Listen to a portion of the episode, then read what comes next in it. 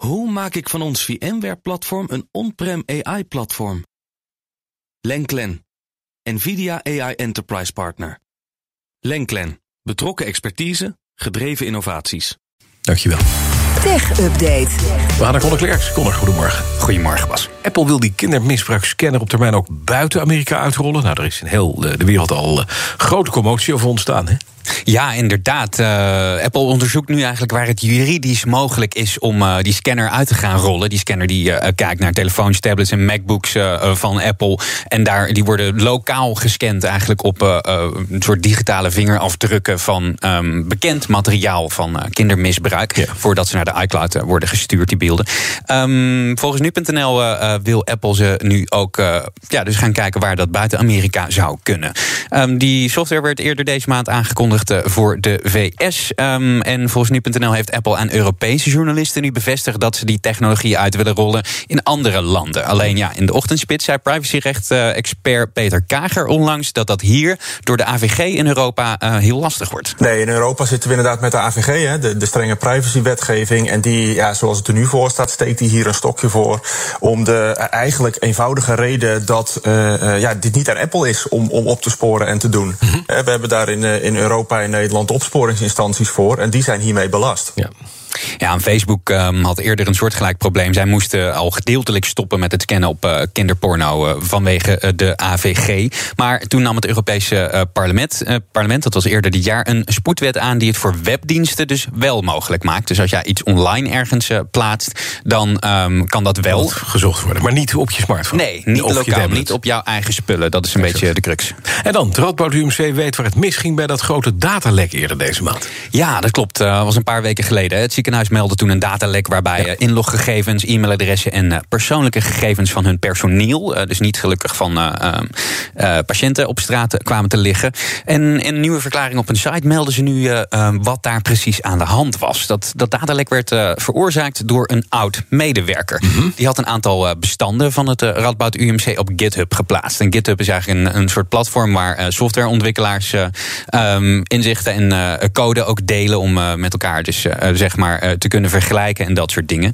Um, het ging eigenlijk om, uh, om scripts, om uh, processen te automatiseren. Maar tussen die scripts van het Radboud UMC zat dus ook vertrouwelijke informatie. Ja, en dan is cruciaal natuurlijk zijn die gegevens ook daadwerkelijk gedownload. Ja, het ziekenhuis heeft daar onderzoek naar gedaan hm. of laten doen. En het blijkt van wel. En ja, okay. ja, dit is wel opmerkelijk. Een van die partijen die dus die um, gegevens heeft gedownload, die informatie heeft gedownload, heeft um, informatie over de inrichting van het netwerk van het Radboud UMC. Oh eigenlijk gekregen en heeft die informatie misbruikt om op de servers van het Radboud UMC cryptovaluta te gaan nou, minen. Kost je geen energie, lever je, je toch wat op, hè? Krijg je dan toch weer een beetje, ja. een beetje geld. Dat is een boefje.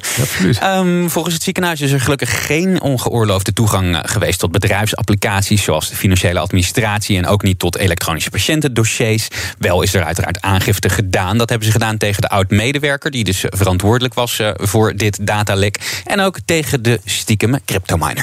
Dan, het Zuid-Koreaans parlement, uh, parlementair comité heeft ingestemd met een amendement dat het mogelijk maakt om de dominantie van de appstores van Google en Apple te breken. Gisteren hadden we het al eventjes over, maar er is nu weer een klein beetje meer kogel door een stukje van de kerk. Ja, eigenlijk waren we gisteren uh, in afwachting of dit ging gebeuren. En nu is het uh, duidelijk dat uh, de volgende stap in het proces gezet is. Um, een comité van het parlement in Zuid-Korea heeft nu een amendement goedgekeurd. En dat zet de deur open om het, het, het afromen, het commissievragen voor in-app aankopen te gaan verbieden. Nou, Apple en Google verdienen daar ongelooflijk veel geld mee. Pakken allebei um, 30% van alle in-app aankopen. Al krijgen we korting als je minder geld verdient.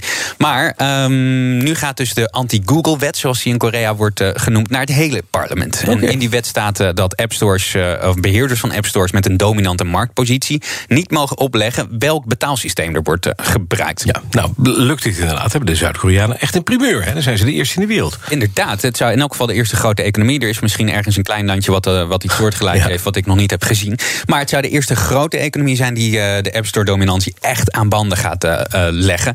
En dat zou zomaar een eerste uh, domino-steentje kunnen zijn. Want Apple en Google liggen wereldwijd onder vuur om het vermeende machtsmisbruik met die appwinkels. De EU wil de boel reguleren via de Digital Markets Act. In Amerika ligt er wetgeving klaar om de macht van die twee bedrijven in te perken. En nog altijd is er een rechter bezig met die mega-rechtszaak van Epic Games tegen Apple over ja. commissies in, op, op in-app aankopen. Ik ga dinsdag op vakantie. Ik hoop dat ik voor die tijd kan zeggen wat, uh, wat daaruit komt. Maar anders dan komt het over een paar weken in elk geval uh, wel gewoon uit. Ja. Daar ben ik heel benieuwd naar. Terug bent van vakantie, wellicht. Ja. dat is mooi. Het nieuwe seizoen van BNR Digitaal trapt af. Wat zit er allemaal in onder leiding van Herbert Blankenstein? Ze gaan het vanmiddag hebben over eh, de metaverse. Dat is door Facebook benoemd eh, als de belangrijkste focus van eh, de techwereld nu. Moet je je voorstellen, alle virtuele werelden. Dus dingen die je kan doen in, met je VR-bril, met een Oculus bijvoorbeeld. Maar ook spelletjes zoals Fortnite en wat we vroeger hadden, Second Life. Al die werelden die moeten met elkaar in verbinding gaan komen. Net zoals websites eigenlijk het hele internet in verbinding hebben gebracht. Dat is een fascinerend onderwerp. Ik heb er veel vragen over. De antwoorden die komen van Herbert Blankenstein vanmiddag om drie uur in BNR Digitaal.